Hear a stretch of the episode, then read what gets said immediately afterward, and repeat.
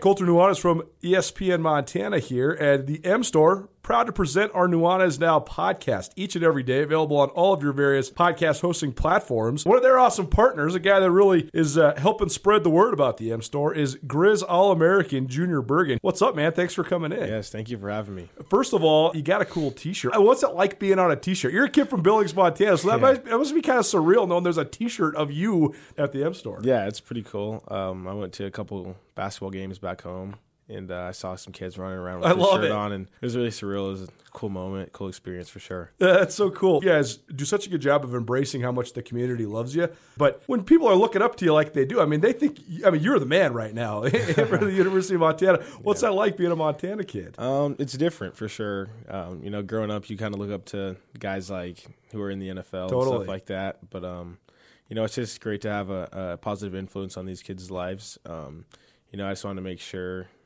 uh, I set the example and lead by example and give them someone to look up to. Go check out the M Store. They're located there at the corner of Higgins and Broadway here in the city of Missoula. And you can also visit anytime online, montanamstore.com. They have all the latest and greatest, a whole bunch of original Grizz gear. And of course, they have Junior Bergen t shirts. Junior Bergen, proud partner with the M Store, as well as us here at uh, ESPN Montana. Thanks for swinging by, man. Yes, sir. Thank you for having me. The M store where they're all grizz all the time. Gus, the first meal I had outside my own home following the quarantine was at your house. Brought over a bunch of meat. I brought over my Alpine Touch, but I didn't bring it home. I forgot it at your place. Our first meal was made better, as every meal is made better by Alpine Touch on basically everything. I put Alpine Touch hickory smoke on my cereal in the morning. it's it's reached that level of usage, and the fact that you left it, I knew that you left it at my house. You brought it over, left it at my house, and like a real jerk, I said nothing to you because I was like, "Well, that's mine, dude. That's it. You came to my house, you left it in my house, and I'm eating all of it." We've gotten so far into this Alpine Touch obsession, I think, that I actually think we might be able to host a podcast about all the things that you can make with Alpine Touch. It would be short everything. they have a bunch of different varieties of spices, as we know. Uh, they are local from the state of Montana. Shoto shout out original Alpine Touch, and it's great when it's not just local, when it's not just supporting the state of Montana, but when it's also actually the best thing that you can get. I mean, when it comes to spices. Uh, it's second to none. So, boys and girls, use your Alpine Touch. Colter, tell them where they can get it. alpinetouch.com, no matter where you're at in the entire world listening to this, if you are in the United States of America and you make an order of over $50, which, you know, if you get yourself the Grand Slam and maybe some barbecue sauce, some sunflower seeds, you're there. Free shipping anywhere in the United States of America right now. Uh, so go to alpinetouch.com. They're rolling out all their summer Big Mountain flavor packages. The sunflower shoots are really, really good as well. Alpine Touch has got you covered. Alpine Touch, Montana's special spice.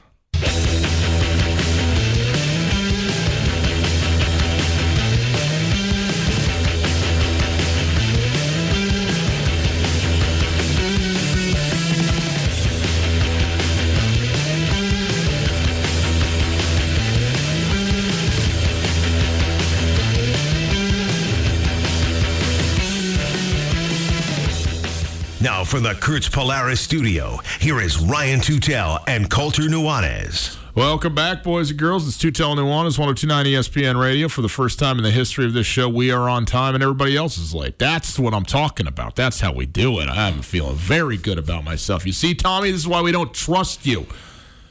If you missed anything in the first hour, you can get it on the podcast. The Tutel Nuanez podcast is available wherever you get your podcasts. You can listen anytime you would like. That's the beauty of a Dagnab podcast. You can rate, review, subscribe, and get us at your leisure. The podcast is available thanks to uh, Alpine Touch and Blackfoot.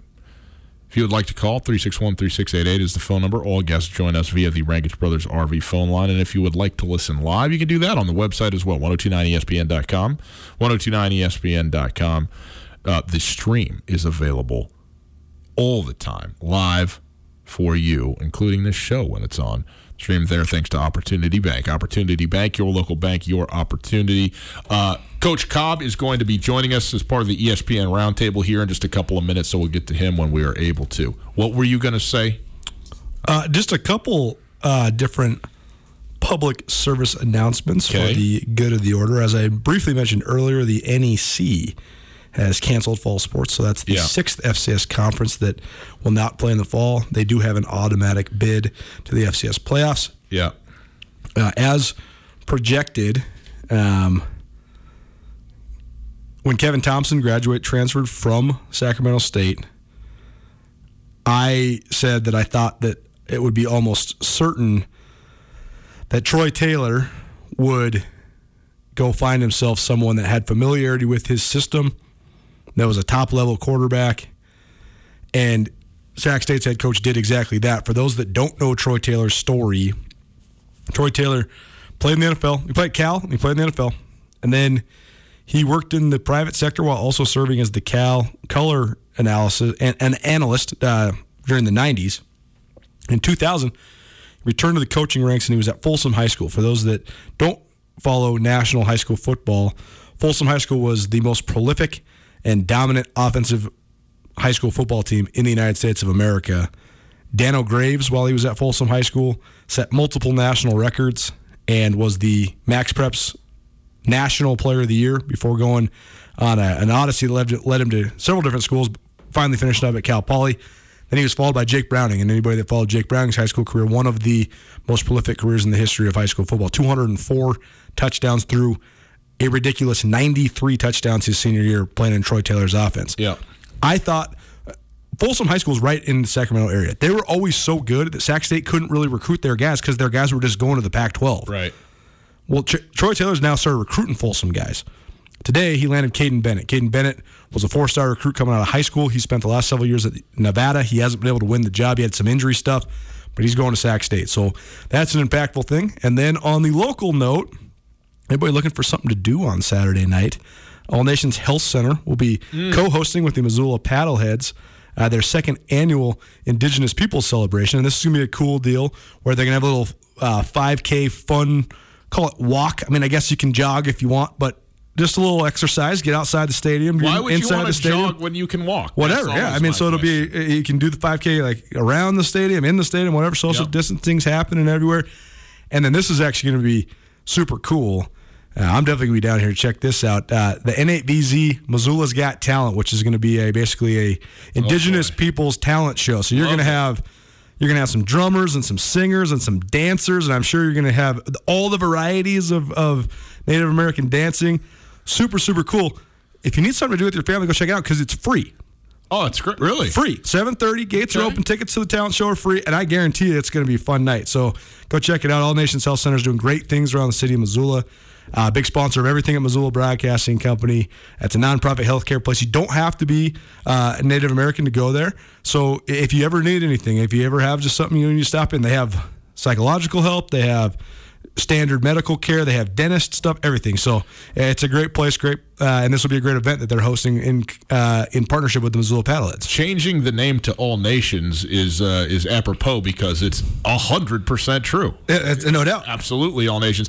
Uh, I do. I want to just say. I think this is worth pointing out, Colter. But um, you know, Mr. Davis and, and, and his wife, who bought the then Osprey and and now Paddleheads, what like a year and a half, two years ago, uh, obviously have been befallen on some of the hardest luck in terms of having an enterprise that you were you know excited about and working hard to to, to, to make successful and make it kind of your own that you could possibly have. Everybody's kind of going through this but for some people it's worth it, worse than others when you talk about the timing and how this whole thing all came together. But i got to give uh, them and all the folks who are down there with the paddleheads just a ton of credit for being very creative in using the space and the facility that they have in the baseball park, which actually has a tremendous value in this particular moment of being large enough to allow groups of people to gather at a distance, doing things like the dinners, the movie nights on Thursday nights. They got the trivia things going on, the brew fests I know are happening, and now this Indigenous Peoples Night on, on Saturday night. Uh, I listen. They're they're they're taking lemons and trying to make as much lemonade as they possibly can, proverbially, and uh, and a tip of the cap to them because it would be be pretty easy to just be. Uh, pretty sour about the way that this has all gone. And by the way, it's not just the COVID stuff; it's the the minor league baseball stuff and everything else. So you know, tip of the cap to them. And if uh, you know if it suits you, if you got something, to go have fun. Check out what they got going on because it's a cool menu of items. I mean, they have the all the stuff that's going on uh, pretty much every night. They have great yeah. trivia nights going on, but uh, the Thursday night movie nights have been a big hit. Last week they showed Space Jam. Heard that was well attended, but this one will be really cool one as well. This Thursday, Stop Making Sense, the documentary all about one of the craziest men in all of show business, David Byrne and the Talking Heads. So uh, that's a good one too. Be great events one. for your family. I think that's a pretty good way to do it. It is Tutel Nuanez. It is 1029 ESPN Radio, SWX Montana Television, and it is time for our ESPN Roundtable. It is presented by Paradise Falls. We go to the Rangitsch Brothers RV phone line. We welcome in the associate head coach of the University of Montana men's basketball team, Chris Cobb, back to the show.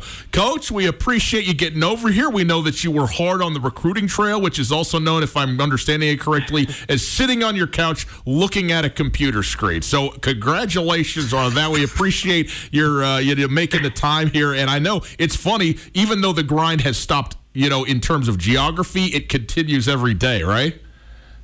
You guys, uh, you guys might get me in trouble here because I had to jump off that Zoom. But it's uh, it is a wild, wild uh, world right now with this stuff, and in some ways, it, it it helps you realize how inefficient we were in the past. Right, we're flying everywhere and doing uh, crazy things where we could just sit on the couch and, and have a conversation. So in, in some ways, it's helped uh, the budget, but uh, no, it's it's crazy. But it's good to hear from you guys, and uh, yeah, hopefully. Uh, hopefully it gives me a sense. I'm watching baseball and then I get to hear you guys, and so I'm like, okay, well, there's some normalcy in the world. That's right. That's right. The normalcy of this show is a barometer for how bonkers 2020 is. I can tell you that. Uh, yeah, that it just gives me a little bit. Hearing your voice gives me a it makes me feel good. So we'll, we'll, we'll stick with that. Oh, mark it, mark it down, Reese. Yeah. That's the first time anybody's ever called Tutel normal. Yeah, yeah that's right. Um, I want to ask you about this very thing, though. That this this like recruiting via Zoom, right? Because there there is obviously uh, something and something important to being able to sit in a room with a recruit with you know his parents whoever it might be people that are close to him meeting them talking to them interacting saying oh man i I love this flavor of ice cream too, or whatever it is. And now, you know, you have the efficiency of being able to kind of maybe you can hit a bunch of different states in the same day, which you never could before. But also something's something is lost. What if what is the experience now of doing this right now the way that you're doing it? You know, I think uh, in some ways initially we didn't have any idea, right? Like you, you go into this, you're not really sure what does it look like? Like we're in March, April, May, when this is all getting going, um, we didn't really have any idea, you know. And then as you start figuring out, okay, this might be a little bit longer, you start realizing, okay, well, we can touch uh, different places, different people in ways that we never could before. And so I think you start getting uh, fairly strategic and, and putting together a little bit of a presentation to be able to have uh, you know parents and grandparents or aunts and uncles see what we've got going. I think what's really tough is it doesn't allow, from our perspective, what sells this place is this community, the people, uh, the passion that exists here. And so I think sometimes uh, it's hard to convey that. Uh, but I also don't think that it it changes because you know the, the, student athletes aren't making decisions without really having seen anything for the most part um, or having an idea of what this place is. So I think in some ways it allows you an avenue to maybe, like I said, be, be strategic and not have to go out in April. Um, you know, and do home visits, or go in September potentially and go do home visits. You could probably could do them right, right here. But I think when it comes to um, them coming to see us, that will never uh, be able to uh, to be found something in place of that. So I think uh, in some ways we're, we're trying to be creative, uh, but I think you know, and just do a different, give a different avenue. Um, but I, but I think that uh, you know it, it, it's cutting edge a little bit, and we're, we're we're trying to figure it out. So um, you know, but I, like I said, I think Missoula sells itself. Um, and, and once they come to campus and they meet the people and they go downtown and they get to, to go to the depot. So, um, you know, hope we're looking forward to those times where we can bring, bring people and give that experience. when you're making a recruiting pitch, then how do you replace those sort of things? Because the spirit of Missoula, the energy of Missoula, the atmosphere of Missoula is the number one selling point for, I mean, pretty much every college student, let alone athlete. So, I mean, is there a way to replicate it, or what do you pivot to when you're trying to convince and sell guys on the University of Montana? You link them to our podcast. Tie them in right well, I there. think that part part of it is is like you know we've obviously hit California hard, and we have the Northwest, and Montana, and I think that one of the advantages of of going to home base and recruiting from where you've recruited from is that you already have a little bit of that reputation, um, and they can talk to their friends or they can talk to guys that they know that are currently here or have experienced it. So I think from that standpoint that's powerful. I think you can try to get creative with the different things that you do in terms of showing video of games and uh, the energy and the excitement and different things. But I think that the main questions that people always have, this is not the, the sellers can, you know, what's it like here, right? Like people, you know, if you, if you look at our roster right now and there's a lot of California kids, okay, well, what is it like for them? And they've got to be here and experience it and um, and touch it and feel it and smell it. So I think that's part of it that we try to get creative with uh, with giving them that experience while they're not here. And then we're also still saying okay well you know what can we show you from a from a protocol standpoint? Can we can we walk you around campus and show you the facilities on FaceTime? Can we do different things? But nothing really comes in place when you make that big of a decision as a student athlete to say I'm going to go spend 4 to 5 years of my life somewhere. It's hard to make that call without having gone and seen it and and experienced it. So sometimes with the transfers, it's a little bit easier because they there's a level of, of security that I think that they have that they've already been in school and, and whatnot. But um, but yeah, I think that uh, you know it's tough. You got to be creative and, and you got to try to uh, use your resources in the places, the people that you know. Um, you know, coaches, the the former players, the current players that, that kind of can can tie you in with some of these kids that we're talking to.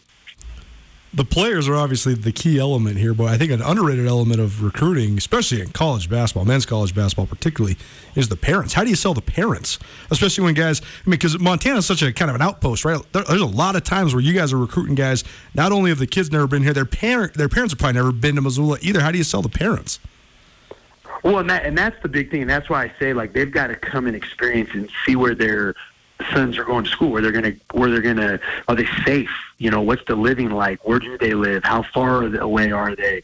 Um, you know, the que- you know all the questions that come up. I think that's the bigger thing. I think that you can you can find different ways for student athletes to watch video and get the the glitz of saying, okay, I'm going to play in front of 7,500 people. Um, I, I see the Champion Center and, and wow, oh my gosh, you know, and, and, and whatnot. But I think the part of where do I live, um, how safe is it, uh, what's the setup is, you know, as far as academics and, and different things. So I think that all the things that typically you have that go on during an official visit and the 48 hours that they're with us, that's hard to replicate, you know, and, and so I think, and now part of it is the relationship, right? They're, they're entrusting us uh, as coaches and mentors uh, to, to take care of them. Um, and, and you can do that with phone calls and Zooms and texts and different things. Um, but I think that there, there's nothing uh, that, that can replicate coming and, and feeling it and seeing it. And, and that, as I said, the, the, the thing that's special about Missoula is the people, and uh, and and I think that's the one thing that people always leave here with is that I, I did not expect that, and I, I'm blown away by how much people care and the passion and the sense of community, and so that's what we uh, I think miss, and I think hopefully at some point we'll get back, and I, I don't know if kids will really be making a ton of decisions without having seen that. So I don't think we'll miss on that as much, but we're, we're trying to be creative as, as much as possible um, with it. So. At Blackfoot Communications, we're experts at keeping your business technology up and running. From networks and security to communications and 24 7 support, we evaluate your current state infrastructure and deploy the right technology solution for your future. Whether your company is just starting out or is looking to take the next step, Blackfoot is here to help. Call 866 541 5000 or visit goblackfoot.com slash business to learn more. Chris Cobb joining us. He's the uh, associate head coach of the University of Montana men's basketball team. Uh, obviously, coach, the big news of the day today is that Timmy Falls is stepping away from the program. We realize that's a you know personal decision on his you know side, so we're not going to get into that. But from a basketball standpoint, you guys first of all have have a lot of players with a G next to their name that are perimeter guys. We know that that's you know a big emphasis and has been for the way that this program has been built since you and uh, and, and Coach DeCuire took over. When you look at this group now that's remaining, particularly at the guard position, seems like there's a lot of individual talent, a lot of guys who have a lot of high expectations, but almost nobody that's actually played basketball together. Josh Vazquez has certainly seen some minutes, but what do you see? Like, what sort of expectation and but also maybe some anxiety or certainly questions about that group now with the new sort of look and the people who are available to you? Yeah, I think that's always the great trick, and I think we, we've, you know, I've now coached college basketball for 12 years, and, and then you factor in my four-year playing career. I think it used to be you would get guys, uh, and they'd show up to campus. You say, "Okay, I got four years. I'm gonna put the roster on the whiteboard. I'm gonna throw it up. Okay, now, okay, as he goes, I need to fill in here. We fill in there." And I think in some ways, the days of that are done when you start seeing 1,200 kids transfer, um, and the rosters change and and different things. And so I think uh, we really have to be as coaches aware of that. And as we build rosters, we build with depth. And I think uh, in some years we we've had better depth than others. Um, and I think as you start seeing you know guys leave or guys come it, it it's really just comes down to uh, having depth because you you it's hard it's harder now to say okay, we're going to look three, four years in advance, which we do, and and, uh, and I think we we always talk about we're trying to make it so that the guys never leave our program. That they they have such a, a powerful experience and such a really good experience that they don't want to leave. But sometimes there are uh, circumstances that arise. It, it might be playing time, it might be personal, it might be whatever that, that they do leave our program, and, and it's really our job to make sure that we're able to fill in some of those holes and some of those gaps and. Um, and I think we feel really good about uh, the overall quality of talent and depth across the board. You know, the four uh, incoming freshmen that we're bringing in, uh, I think are as good as any class we've brought in here. Um, the three freshmen that played last year are getting better, and then you start seeing some of the, the new bodies that are over in the gym working out. And, some of the things that they'll add and some of the transfers. Um, I think it's exciting. I think we'll have as much depth as we've had um, on any year that we've been here, in my opinion, in the six years that, that, that Coach and, and I have been here. Let's talk a little more about those freshmen because I know we've uh, loosely touched touched base on it, but but now that it's all kind of said and done, we you know the four guys that are going to be coming to campus uh, in short order. I guess first of all, have you guys you guys have not reported yet though, right, Coach?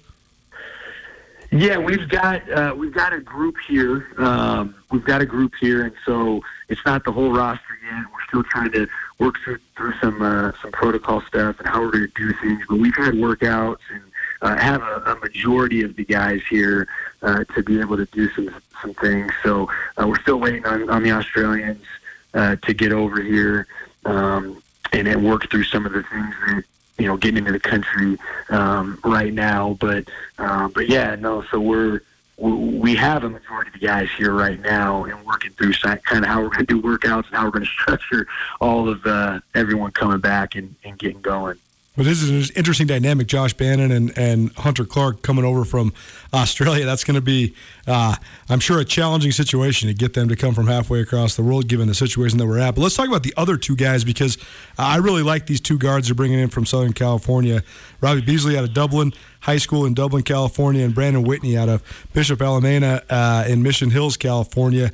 Give us just a scout on these two guys. From what I've been able to watch on film, they look like incredibly competitive, athletic, and explosive guys. Uh, what what sort of talent do you think they bring to the mix? Well, you know, I think everything that you just said. Um, I think the one thing that we've in it, it's taken us.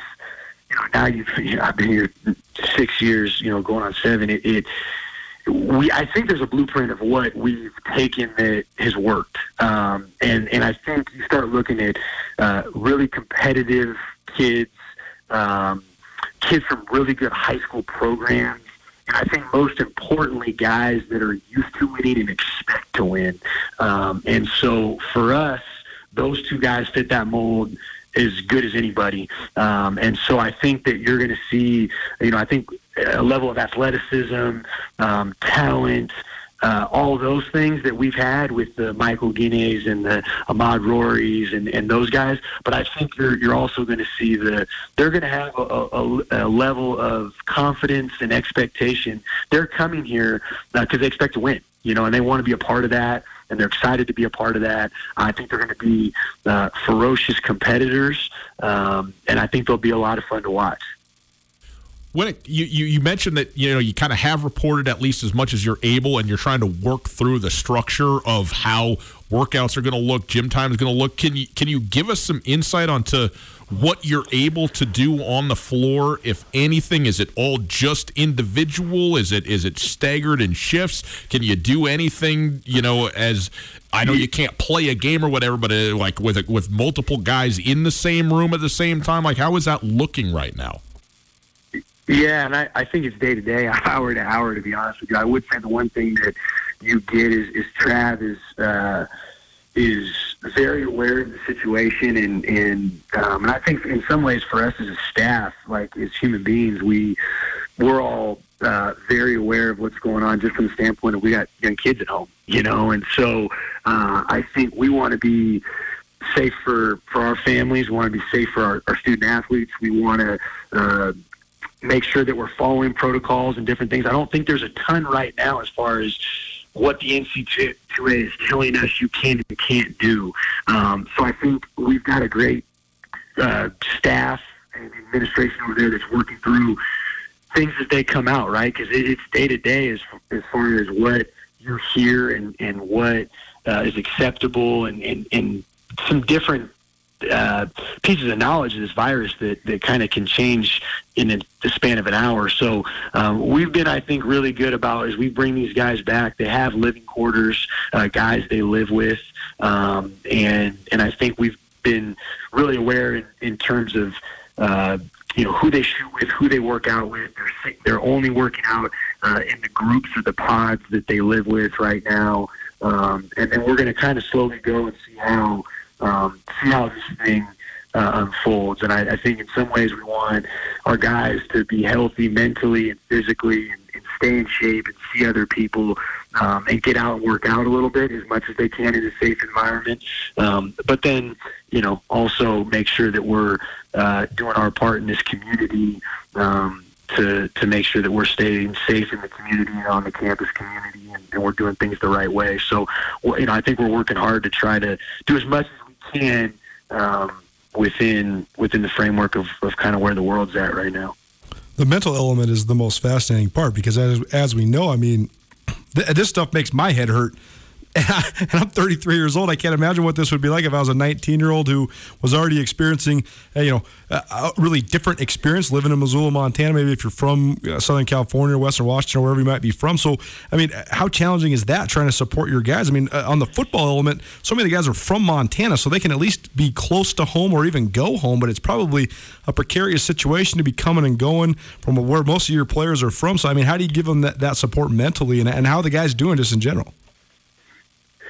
Yeah, I think they're doing really good. I think these guys are really resilient. You know, like I always, and I, I, I'm always reminded of how resilient they are when I slept two hours after we lose to Southern Utah, and I show up the next day, and Kyle Owens is looking at me with a smile, like, "Let's go," you know. And I'm like, "Oh, geez, man, I, I just slept two hours. What, what, what's going on?" But I think from from from their standpoint, uh, you know, I think that they they've done a good job, and we've had so many meetings and different uh, talks and Zoom meetings about what's going on and, and what we can do. And I think partially from for a lot of them coming from out of the area, coming back into this community, there's a level of uh, accountability and, and um, responsibility that they have coming back to make sure that uh, that we're safe and and and doing the right things. And, um, you know, they have to be reminded from time to time. They're 18, 19, 20 years old. Um, uh, but I think the biggest thing uh, is that, you know, they've been able to get out and do what they love, you know, and be around their best friends and, um, and, and, in a little bit different environment than they typically are this this time of year. Um, but we've been able to get out and shoot and, and work out just a little bit. And uh, I think for for them, you can see when they get in the gym, um, there's a level of excitement, you know. I mean, in some ways, for us as coaches, when we get in the gym and we uh, we're not doing it the same way that we've done uh, in the past, but uh, there's you know you get you get goosebumps getting back out there and being able to to interact with other people and coach a little bit and um, and and talk through some things. So it's been good the last week. Chris Cobb joining us, the ESPN Roundtable presented by Paradise Falls. He's associate head coach of the University of Montana men's basketball team. And uh, coach, I want to uh, just you know put the blinders on and say let's we're going to have a full basketball season. It's just going to go. Okay, that's what we're going to do. In the event that that happens, what I want to know, is this right now, and I know it's so early, you haven't even gotten on the floor hardly with your guys and all that. But when you look at this group, the players that you got, the the, the transfers and all that kind of stuff what is your biggest what, makes you mo- most excited? Where do you think you have a chance to be really really good? And what is the biggest question mark that you have about this club right now? That's a good question. Um, i think the biggest thing that we're excited about is the depth. I think that we really feel good about uh, the entire roster. Um, and and the group that we've put together. And and I think um, there's years where you look up and you, you you could say, okay, we can go eight, nine deep, ten deep. And I think in this type of an environment, and you've seen it a little bit in baseball, right, recently here, where like guy may fall out, guy may go. That is. Uh, a huge key, you know, right? Like you, we might need to go to 10, 11, 12. Who knows, right? Um, and so I think that I, we feel really, really good about the talent. I think we feel really good about just the general makeup of this group. Um, I think we're young, but I think that the the youth like I said, a little bit about the, the two freshmen that, the Colter brought up. Uh, they expect to win. And so I think that we, we could be young. We were young last year. Uh, we were right there in the thick of things at the end of the deal. Um, and so I think that I like just the general makeup of this group. I think it's a hungry group. I think Michael Steadman, uh, being an older guy that's been here, is hungry to, uh, to, to have success and to have an imprint on this program in one year. I think you're going to see um, everybody that was here last year that's returning, um, you know, ready to go. So I think the general makeup is is what's exciting about this group. I think the one part that, that makes me wonder is how do we adjust, right? Like we've already uh, at this point, almost in August, we've put in, um, and I think Trav and I together, and, and, and Jay now, and, and, and Zach even being with us and knowing us for a while, we have a rhythm of what we've put in and how we've put it in, and, and we've installed offense and defense and how that's all worked. Um, I think we're going to be thrown off a little bit with that. So how we adjust and, and keep it as simple as possible, but still trying to make sure they're prepared uh, once we do roll around and hopefully in November. Um, how do we do that? And I think in some ways that can also be an advantage to us because I think uh, if we can prepare our guys the best, it's going to be a year where if you can prepare your guys the best, um, I don't want to say like the quickest, right? Like it, the earliest is possible, um, then then you'll be uh, you'll be that much further along, you know. And so I think as we're we're a program that I think as you guys watch us and you know, uh, you know, it, it's big on what we do offensively, defensively in terms of rhythm and system and knowing what's going on. And in some ways, it's why we struggled so much early on last year. Was we were accounting sometimes for you know three freshmen being on the floor against Montana Tech. You know, and we looked over and we're like, man, we're, we're just not ready right now. But we'll be ready by January, February, March. Um, and I don't think we ever doubted that, but we just weren't as far along, far along as we needed to be. And so I think that as coaches, you have to be able to adjust and put things in and teach and uh, and really it doesn't matter what we know it's it's what they could do in a 40 minute basketball game. So we're going to have to be able to figure out those things and and get this team prepared in kind of a weird climate and a weird year. Well speaking of returning to normalcy the NBA back tomorrow full, two, game, two games go. tomorrow full slate here of games on Friday. So a two part question coach first of all, Golden State Warriors. Yeah, I know you're Bay Area guy. Golden State Warriors are far from the playoffs. They are not in the bubble in Orlando. So I got two questions for you. One, who's your favorite to win the NBA championship? And two, on a serious note, will you encourage your guys to watch the games? Because I mean, I feel like it could be a nice release for them to actually just be able to watch some hoops.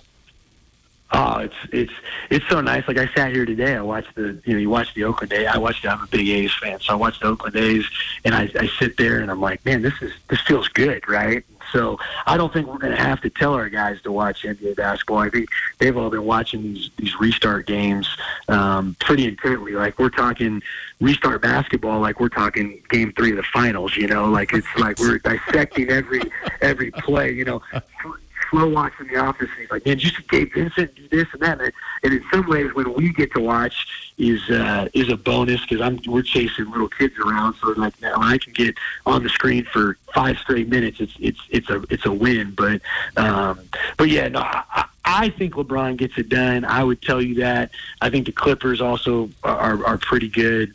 Um, I'd go one of the two LA uh, you know teams to to probably get it done. But I, I think the Lakers. I like I, LeBron's good. I, I probably I probably got to go there. Um, if if I'm betting money, right, then I can't bet money. But if I'm betting money, then I gotta I gotta go there probably. Uh, great promo tomorrow night, 6:30 p.m. ESPN Radio. Lakers Clippers, boys and girls, game two of the restart right here on ESPN Radio. We will have it for you. Uh, a preview of the Western Conference Finals uh, by basketball savant Chris Cobb, Coach. Yeah, there you go. Appreciate you being with us, man. Uh, we know that you know the more things change, the more things are still sort of in flux and ambiguous. But we appreciate you taking the time out and helping us out at least where we're at on the 29th of July of 2020 uh, from a basketball standpoint. All right, we'll catch up with you again soon. Appreciate it, guys. Stay positive. We we all appreciate what you do in this community. So keep it rolling. We appreciate that. Thank you very much. Uh, Chris Cobb, Associate Head Coach of the University of Montana men's basketball team. Always fun to, to catch up with Coach Cobb. And, uh, you know, he's he's he's been the guy. You know, he came on. He was assistant coach with, with Travis DeCuire when when he arrived, and you know, at some point, maybe what, maybe three years ago, four years ago, became the associate head coach right. as such. Uh, but he has been you know, the right hand man for the entire run of this University of Montana, uh, you know, team. And I know that Travis DeCuire gets a ton of credit, which he absolutely deserves every bit of it.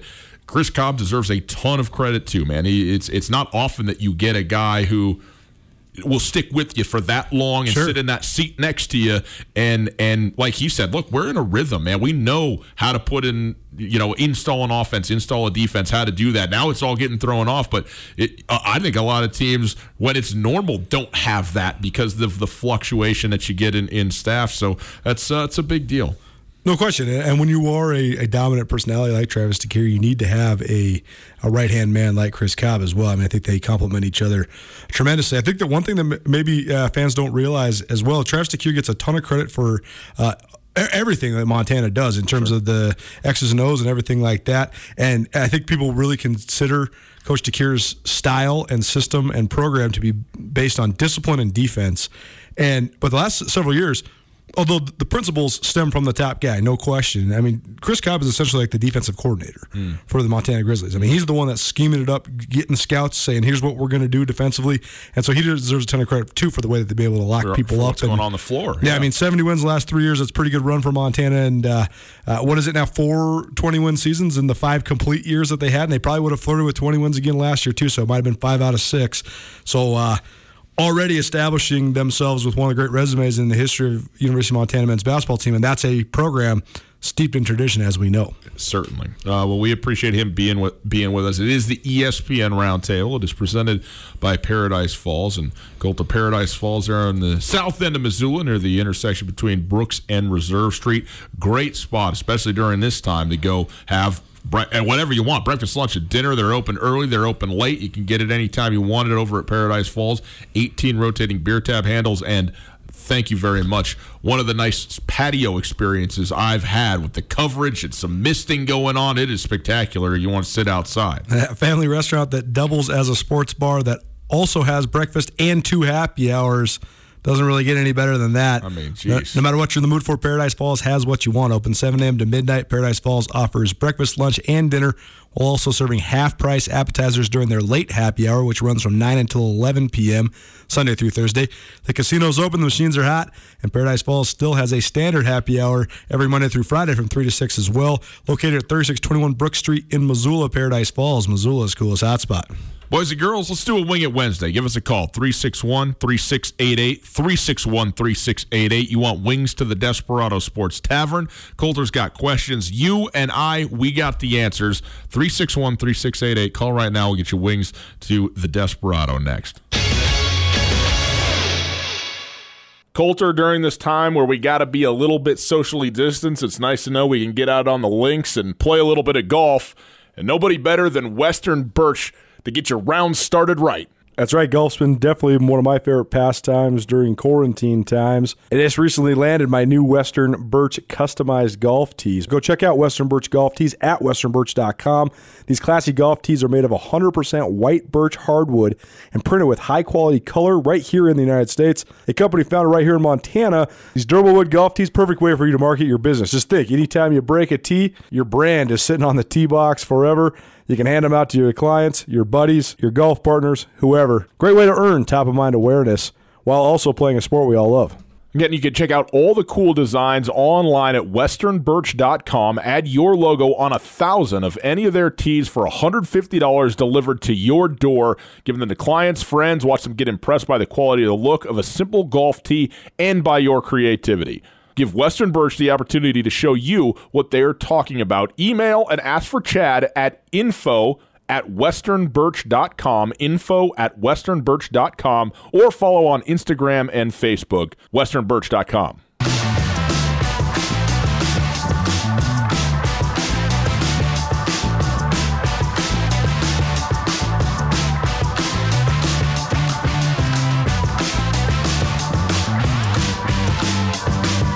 back to Telenuanas, 1029 ESPN Radio, SWX Montana Television. Hope you are well. Thanks for rolling with us. We appreciate it very much. It is a Wednesday, boys and girls, and one thing we like to do around here when it's a Wednesday is give stuff away. And today, it's wings to the Desperado Sports Tavern. We go to the phones. We welcome in Kevin to the show. Hi, Kevin. How are you? Hey, how's it going? I'm doing good. How are you guys? We are excellent. Thank you for asking. Kevin, here's the deal. My friend Colter here, he's got questions for you about sacks. Do you like football, Kevin? I love football. Okay. So he's got some sack questions for you. Sack is when a defensive player tackles the quarterback with the ball behind the line of scrimmage. Okay. Just so we're clear on what we're speaking about. I realize that it's synonymous with a number of other, uh, you know, terms. There's not, there's not synonyms. What do they call it when it's the same word? Is it a homonym? Synonym, you had it right. No, no. A synonym's a different word that means the same thing. Oh, sure. The sacks, you can use sacks a lot of different ways. I wanted to clarify which Ah, sack we're I talking don't know. about. Is it a palindrome?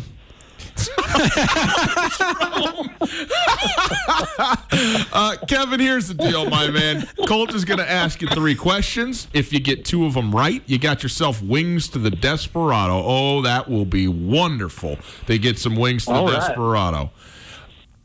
Uh, if you get all three, you got yourself a shirt as well. If you need help on any of these, I am a lifeline for you on one of them, okay?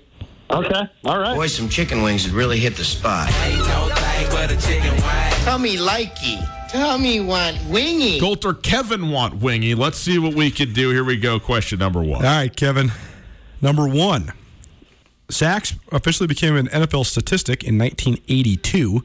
Since 1982, on 12 different occasions, a player has registered 20 or more sacks in an individual single NFL season. 12 times it's happened, 11 players have done it. Give me one player who has racked up 20 or more sacks in a single NFL season. Oh. 11 players, you said, have done 11 different players. Yep. Hmm. And so presumably somebody did it twice because there's tw- it happened 12 times. And There's one player- player who did it twice. Okay. All right. I got you. Just trying to get the math to work out. For here. some reason, I have a couple guesses, but I don't know how confident I am on that. Well, I For bet you your guesses I'm are pretty good. I mean, most of the great pass rushers in NFL history are on this list. Okay. All right. Well, my, my main man, I think, is going to be uh, Reggie White. Reggie White is correct. Reggie White Okay. led the league in sacks in back-to-back years, 1987 and 1988. 21 sacks, a career high for Reggie White with the Philadelphia Eagles in 1987. Very good. Ke- We'll come back. We'll talk more about that, uh, uh, Colter, at the end here. But very good, Kevin. You're one out of one. Here we go down to question number two. All right, number two. No player has ever, this is an amazing stat. I was shocked by this. No player in NFL history has ever led the league in sacks more than twice. There's never been a guy that's led the league in sacks three times. There has been hmm. six different players that have led the league in sacks twice, including four this century and three in the last nine years. Give me one guy who's led the league in sacks twice. Huh, man. Well, I'm thinking you just told me the answer to that. The same guy, right?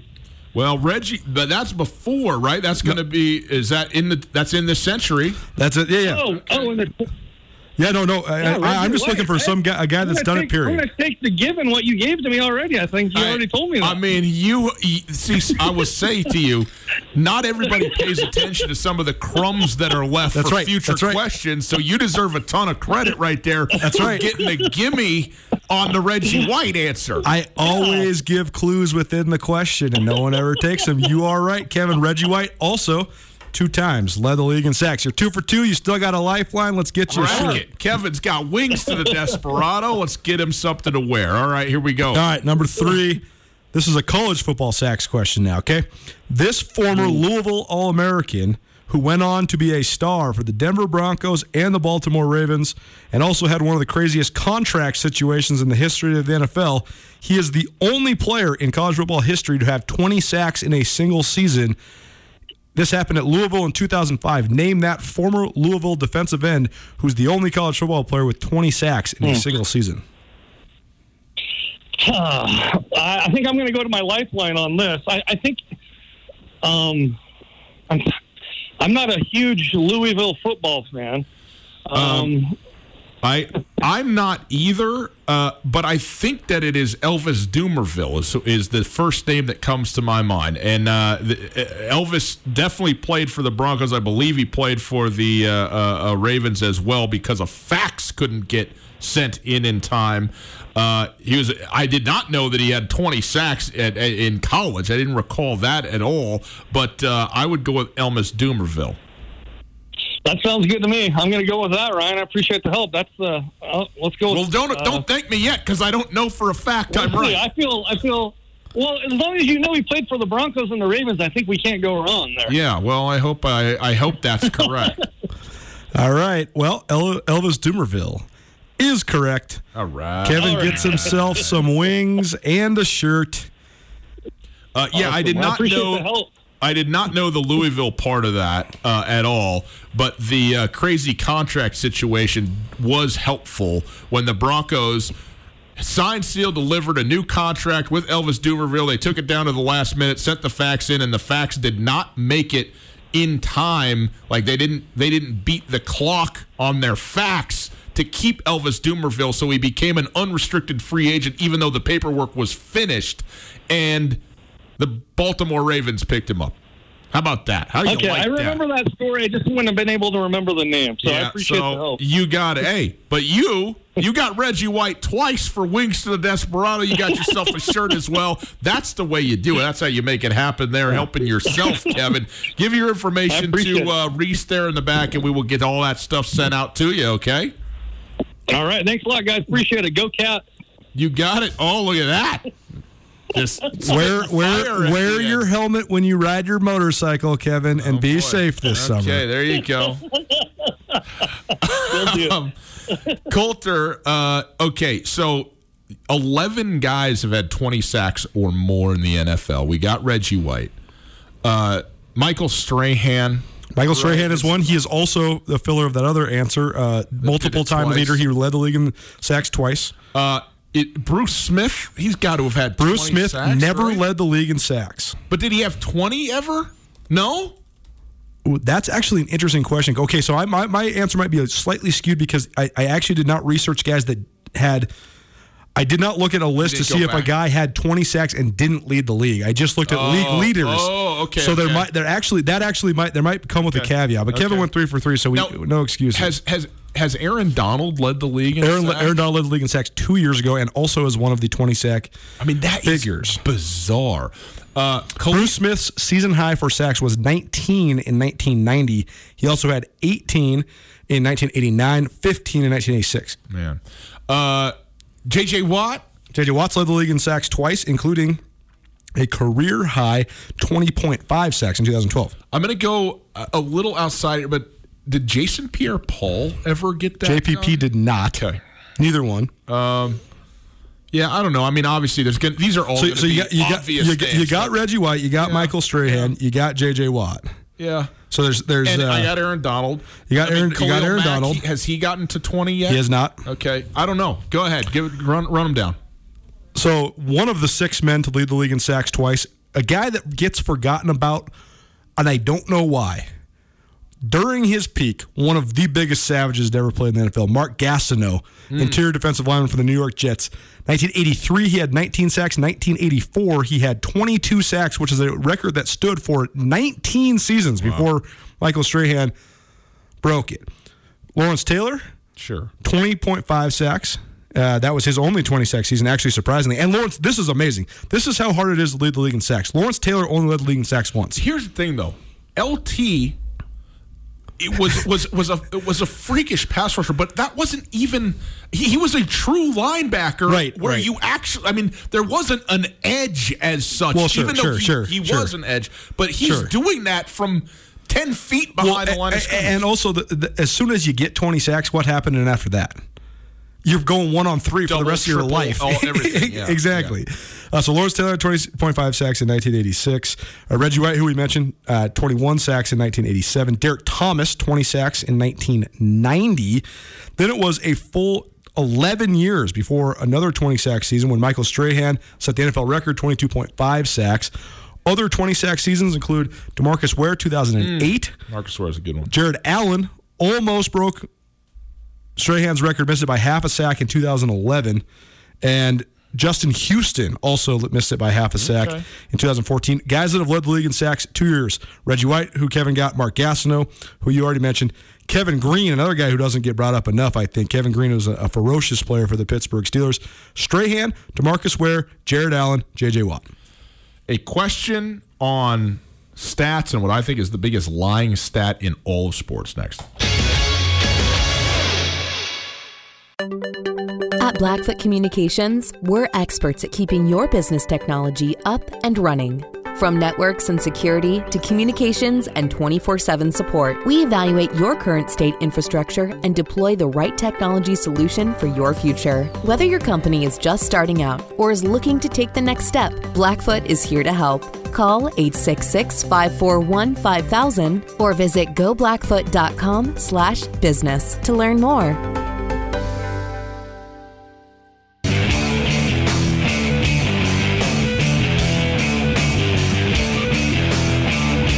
Welcome back to Till Nuanez, 1029 ESPN Radio, SWX Montana Television. Howdy. Happy Wednesday to you.